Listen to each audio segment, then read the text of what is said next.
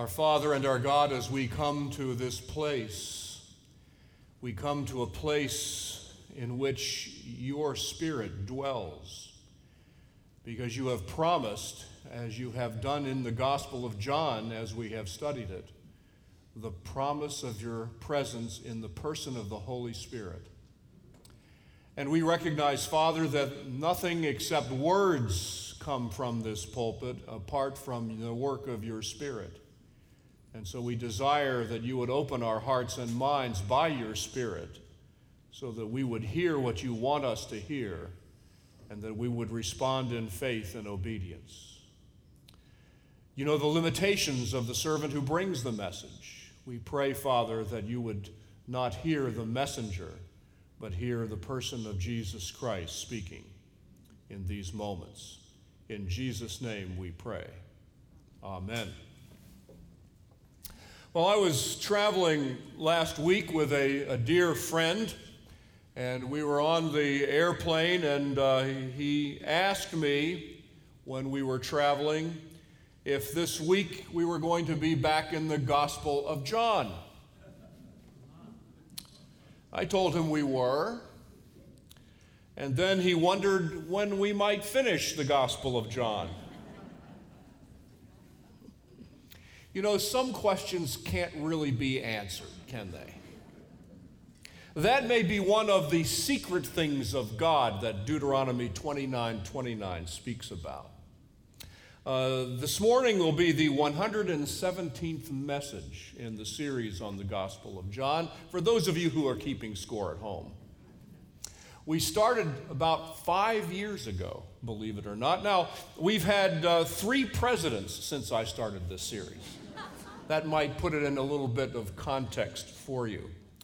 But you know, I've found so much rich instruction in this gospel that I haven't felt pressed to finish it within any, within any particular time frame, that there always seems to be something fresh in it each week, and I trust that you do as well. And we do break the series up from time to time. We do a different series on Communion Sundays, as you know.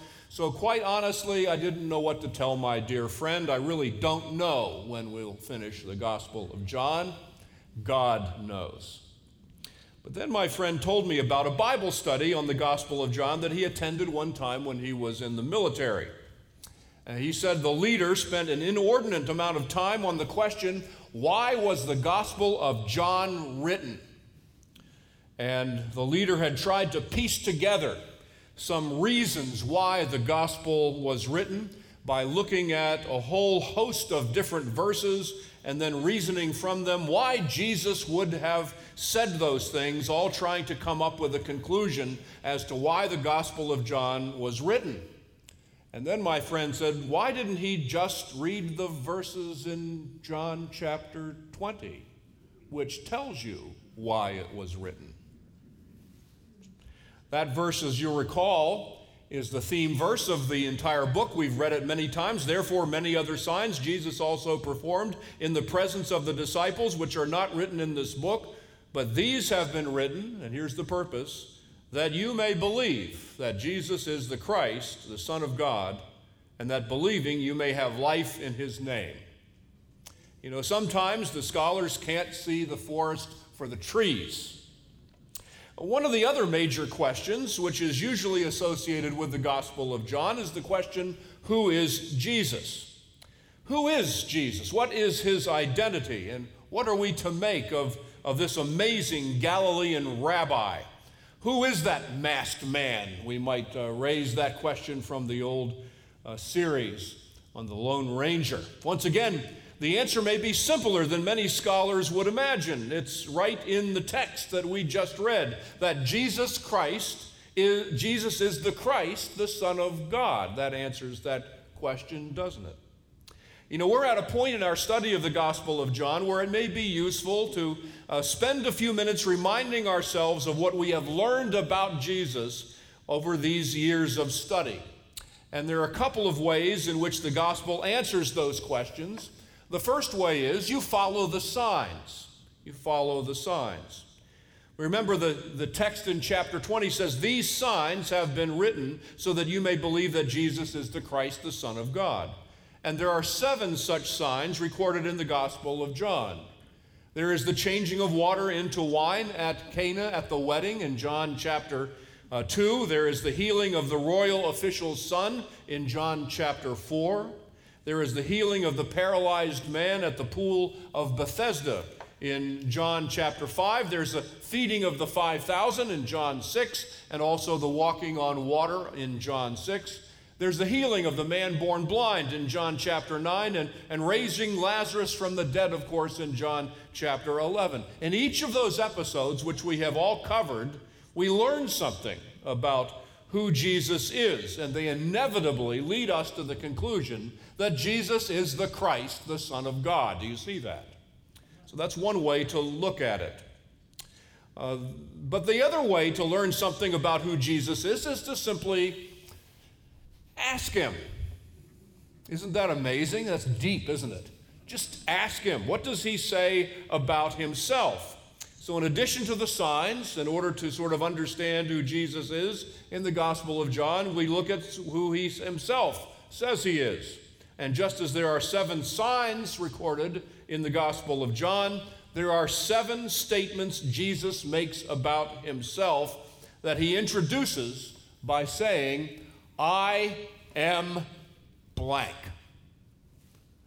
They are the I am sayings in the Gospel of John. And so you gain a sense about who Jesus is by following the signs and by following the I am sayings. He says, first of all, I am the bread of life in John chapter 6. He had just fed the 5,000, and he contrasts his act with what Moses had done in the wilderness in providing manna to the people of Israel. But he calls himself the living bread that comes down from heaven, which anyone may eat and not die. He says, I am the light of the world in John chapter 8. He was just about to heal the man born blind, and he demonstrated that he was God incarnate, echoing Genesis chapter 1, verse 3, when God said, Let there be light. He says, I am the door in John chapter 10. He uses the metaphor of the sheepfold and he establishes that himself, he is the only way to enter that fold. And that quote, he who does not enter by the door, but climbs in by another way, is a thief and a robber. He says, I am the good shepherd in John 10 as well. He demonstrates that he cares for his own, even by laying down his life for his sheep. And he does so by taking one of the titles attributed to God in the Old Testament, and that is the shepherd. He says, I am the resurrection and the life. He made that statement immediately before raising Lazarus from the dead. And his raising of Lazarus was no mere coincidence, but a powerful demonstration that he has life in himself and that he gives it to his own. And he says in John chapter 14, I am the way and the truth and the life. He establishes that he is the only way to God that he confirms his identity as the incarnate Son of God, and that he alone is the giver of eternal life.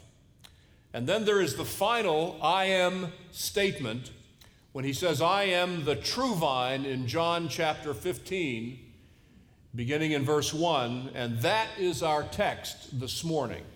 It is the final I am statement in the Gospel of John. Final in the sense that I am is followed by a descriptor. I am the true vine in this case. There are actually two other I am statements in the Gospel of John as well, and they don't have descriptors like the others, but they are at least as important because Jesus simply says, I am. He says it in John chapter 8 and then later on also in John chapter 18. He takes the Greek translation of the Hebrew phrase that God had given to Moses as his covenant name, Yahweh, or sometimes in the old days it was Jehovah. And that simply means I am. And that designation was not lost on the Jews either, for in each case, they either accused him of blasphemy in claiming to be God, or they fell to the ground in abject fear. They knew what he was saying when he said, I am.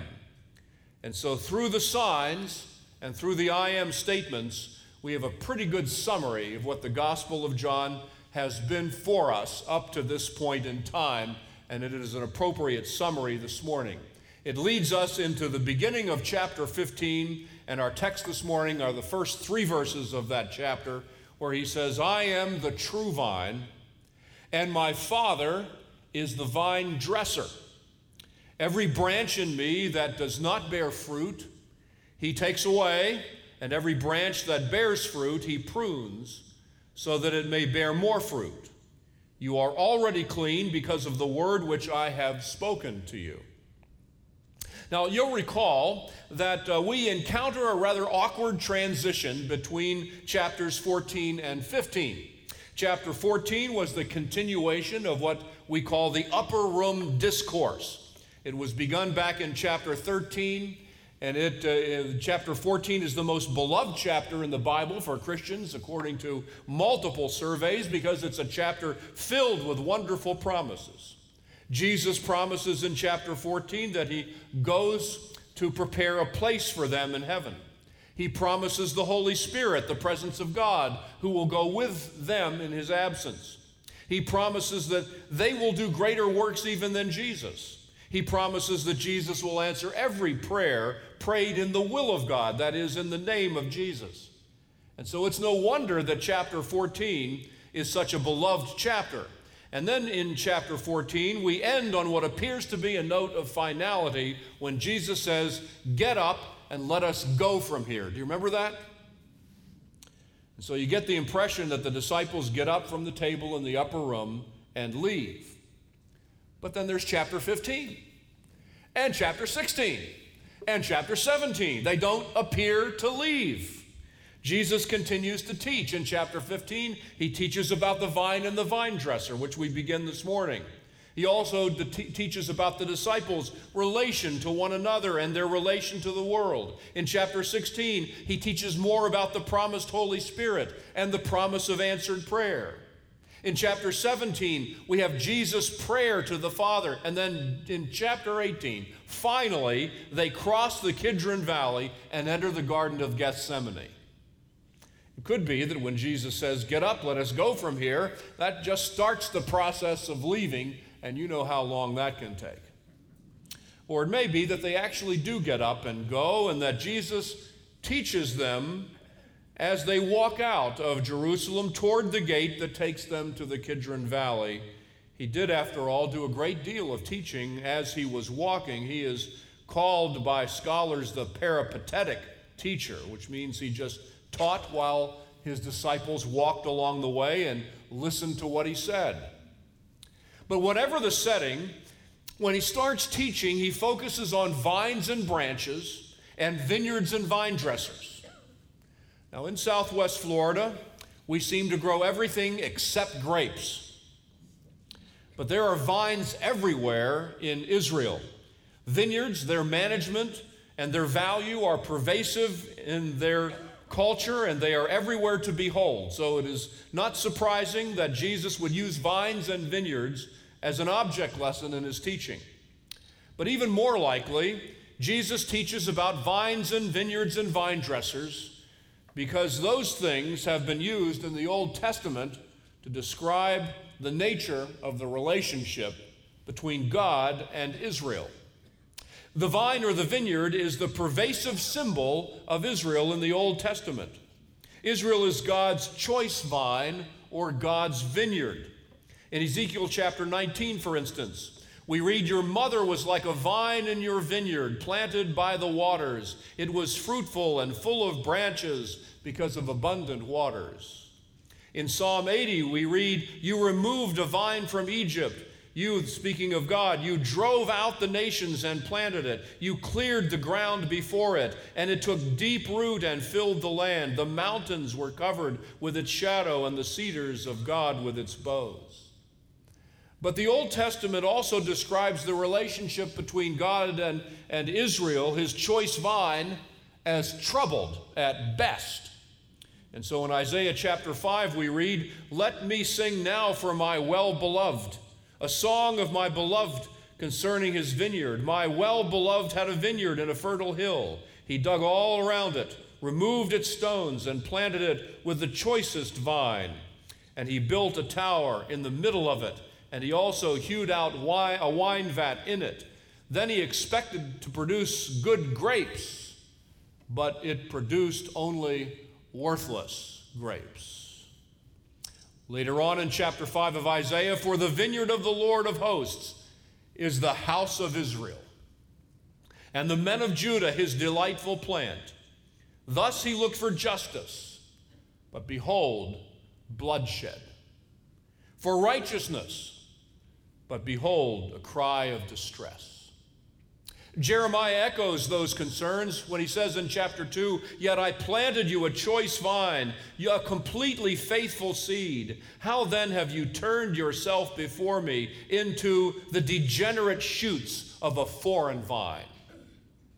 Even today, a bunch of grapes on the vine is used as a symbol of Israel. But the Old Testament portrays the vineyard image as indicative of Israel's degeneration its spiritual poverty, its tendency toward idolatry.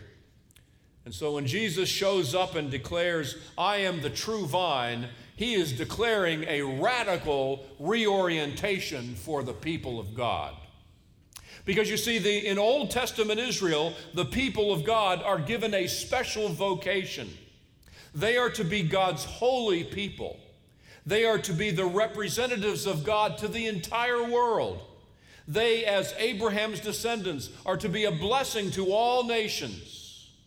But sadly, Israel has instead become like all the other nations. They have replaced the worship of Yahweh with the worship of idols of the surrounding nations. Instead of being the servant of the Lord, they have become the servant of Baal. But Jesus, as Isaiah's servant, hymns, the hymns that we've been studying in our communion Sundays lately, uh, we have described Jesus as the servant of the Lord, and he is the one who comes to the rescue of this flailing people. While Israel could not fulfill its calling as the servant of the Lord, Jesus fulfills that calling as the servant of the Lord. And so instead of Israel being the vine, Jesus comes and he says, I am the true vine. So, as we examine this remarkable metaphor for the next couple of weeks, I want you to see in Jesus the fulfillment of the promise of a people who will ultimately gather a holy people to himself, both Jew and Gentile, and who will actually bless all nations in the process. That's the essence of what Jesus says when he says, I am the true vine. Let's look at this passage once again, verse 5, chapter 15, verse 1. I am the true vine, and my Father is the vine dresser. Every branch in me that does not bear fruit, he takes away, and every branch that bears fruit, he prunes it so that it may bear more fruit. And so he says, My Father is the vine dresser. And we'll say some things about the vine dresser in this passage. First of all, let's note his care for his people. Verse 2 Every branch in me that does not bear fruit, he takes away, and every branch that bears fruit, he prunes so that it may bear more fruit. In this verse, we see a, a wonderful picture of the care of the Father for his children, the vine dresser for the vine. But unfortunately, it is masked in most of the translations of John chapter 15. The text that we read this morning says, Every branch in me that does not bear fruit, he takes away. Now, the phrase takes away is a translator's interpretation of those words. It's a rather unfortunate one at that. They do it, I believe, to try to, try to make it consistent with what Jesus says later in chapter 15, verse 6. Remember, Jesus says in that verse, If anyone does not abide in me, he is thrown away as a branch and dries up, and they gather them and cast them into the fire, and they are burned. Pretty despicable end, isn't it? But the Greek words in those two verses are different. The word for takes away in verse 2 is not the same word as thrown away in verse 6. And as a matter of fact, in verse 2, the word takes away is the Greek word airo, which could mean takes away in the sense of dispose of. That's a sort of an unusual translation, but more often it's used to mean to lift up or to lift from the ground. And that's what a vine dresser does with a bunch of grapes when their branch is trailing on the ground and in danger of not producing enough fruit. Because grapes are not like pumpkins or squash, which grow pretty well on the ground. When grapes lie on the ground, the vine dresser then lifts them up and he ties them into a trellis, or he does whatever he can to keep them off the ground so that they would be without blemish and be fruitful. And this portion of the parable has to do with the care of the vine, not with the destruction of corrupt branches. And so, when you think about it, dear friends, what a beautiful image of a gracious and compassionate Heavenly Father who does whatever He can to preserve and provide for His children when He lifts up the branches that are not yet fruitful and gives them an opportunity to grow. There's a similar parable that Jesus teaches in Luke chapter 13, beginning in verse 6. Let's read that for a moment. He began telling this parable. A man had a fig tree which had been planted in his vineyard, and he came looking for fruit on it and did not find any. And he said to the vineyard keeper, Behold, for three years I have come looking for fruit on this fig tree without finding any. Cut it down. Why does it even use up the ground? And he answered and said to him, Let it alone, sir, for this year too, until I dig around it and put in fertilizer, and if it bears fruit next year, fine. But if not, I'll cut it down. So that's a second chance for the fig tree, isn't it? Second chance for the vine dresser to care for his vine. And so let me ask you, dear friends, have you been given a second chance by the vine dresser? Have you? A third chance? A fourth chance? How many times has the vine dresser lifted you up off the ground? How many times has the vine dresser worked on your behalf to preserve your life and make you grow? For me, it's more times than I can possibly remember. Another chance if I'm not bearing fruit, the first thing he does is to lift me up where I can be nourished by the Sun of Righteousness. That's the first thing that we learn about the vine dresser. And then there is his pruning.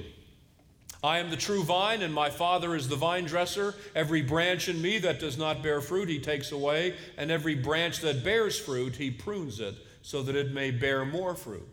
So the vine dresser prunes the branches that are bearing fruit. And the word, Greek word for that is kathairo, which means to cleanse or to purify. It's related to our word catharsis. The vine dresser removes or cleans any elements which hinder the development of fruit. Perhaps in our case, it might be bad habits, or maybe it's changed values, or maybe our priorities become reordered Whatever hinders our spiritual growth is taken away in the pruning process, taken away because of the loving care of the vine dresser for his children. And so when we come to Christ and when we grow closer to Christ, we find ourselves changing because we lose interest in some of the things that fed our sinful natures or our selfish desires over these years. And some of those things get stripped away. They're often not particularly pleasant, but in the end result is that we bear more fruit for the Savior. What things has the vine dresser stripped away from you over these years? What desires and inclinations have hindered your walk with Christ? What attitudes or behaviors have been altered as you have grown with Christ? In 1 Corinthians chapter 13, we read, When I was a child, I used to speak like a child, think like a child, reason like a child. When I became a man, I did away with childish things. What childish things have you put behind you because the vine dresser has cleansed you, has purified you, has pruned you? What speech have you discarded? What thinking is now in your rearview mirror because of this pruning? What reasoning have you cast aside? What manners of life have been pruned from you? And so we learn from this vine dresser about his pruning. And then we learn something about fruit. Every branch in me that does not bear fruit, he takes away. And every branch that bears fruit, he prunes it so that it may bear more fruit. And so we may bear more fruit. That fruit is Christian character, essentially. It's like the fruit of the Spirit in Galatians chapter 5, verses 22 and following. But the fruit of the Spirit is love, joy, peace, patience, kindness, goodness, faithfulness, gentleness, and self control. And it is that kind of character that will be most notable to a world, to a world which is in distress and dysfunction. They're very opposite of love and joy and peace and patience and kindness and goodness and faithfulness and gentleness and self control. A world which is in corruption and selfishness, a world in which there is chaos and dysfunction and division. Only when believers in Jesus Christ find themselves cared for by the vine dresser, lifted up so that we can grow, pruned so that we bear more and more fruit, so that nothing will hinder our testimony or our lives. Only then will the world actually take notice. Only then will the message that we want to share be taken seriously. Jesus is the true vine, but you are the branches, and the branches bear the fruit and only do so because the Father, the vine dresser, cares for and nurtures and prunes the branches, making us fruitful. Well, this text also says a bit more about the vine and the branches. In verse 3, you are already clean, the text says, because of the word which I have spoken to you. So look at the condition, first of all. This is a wonderfully encouraging word about the spiritual condition of those who are growing in Christ. Not those who are perfect, because perfection doesn't happen in this life, but in the life to come. But Jesus does tell these 11 disciples, You are already clean. And the word clean is kathairo again, just the same word as the word pruned. Jesus is saying to these upper room disciples that they have already been pruned, they are already clean. Why does he say that? Why are they clean? What has happened to prune these believers? Well, Jesus tells us exactly what's happened. You are already clean because of the word which I have spoken to you. Dear friends, it, don't miss this. It is the word of Jesus himself that has pruned them. That's what the Father, that's what the vine dresser is using to change us, to refine us, to sanctify us, to prune us, so that our testimony might glorify Him. It is the Word of God that does the cleansing. What kind of branch do you want to be? A branch that bears fruit? A branch that in Christ fulfills the vocation of the people of God? A branch that participates in blessing all the nations? I trust that you want to be a branch like that a branch that exemplifies the kind of Christian character that gains the attention of a dysfunctional world. That kind of branch can only happen through the Word of Christ.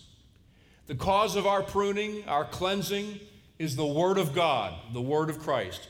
And that's, by the way, why we study the Bible together. That's why we spend time in the Word in Bible studies. That's why we spend time in the Word on our own. That's why we do things as a congregation like study with the pastor, where we're all studying the same passages of Scripture each day and then gathering from time to time to share what God has been teaching us, how He's been pruning us, cleaning us, because the Word of Christ is acting on our behalf to prune whatever habits and attitudes and behaviors are diverting or distracting us from fulfilling our mission. I am the true vine, Jesus says, and my Father is the vine dresser. Every branch in me that does not bear fruit, he takes away, and every branch that bears fruit, he prunes it so that it may bear more fruit. You are already clean because of the word which I have spoken to you. Dear friends, bask in the knowledge this morning that the vine dresser cares about the branches, and he wants us to be nourished, nurtured, and grow into the image and likeness of the Lord Jesus Christ and bear much fruit. Heavenly Father, that is our prayer. Use the Word of God, use the Word of Christ to lift us up off the ground, to enable us to bear fruit, to grow into the likeness of Christ, so that we would find ourselves prospering as a vine that really does honor the master vine dresser. And we'll give you glory for these things in Jesus' name. Amen.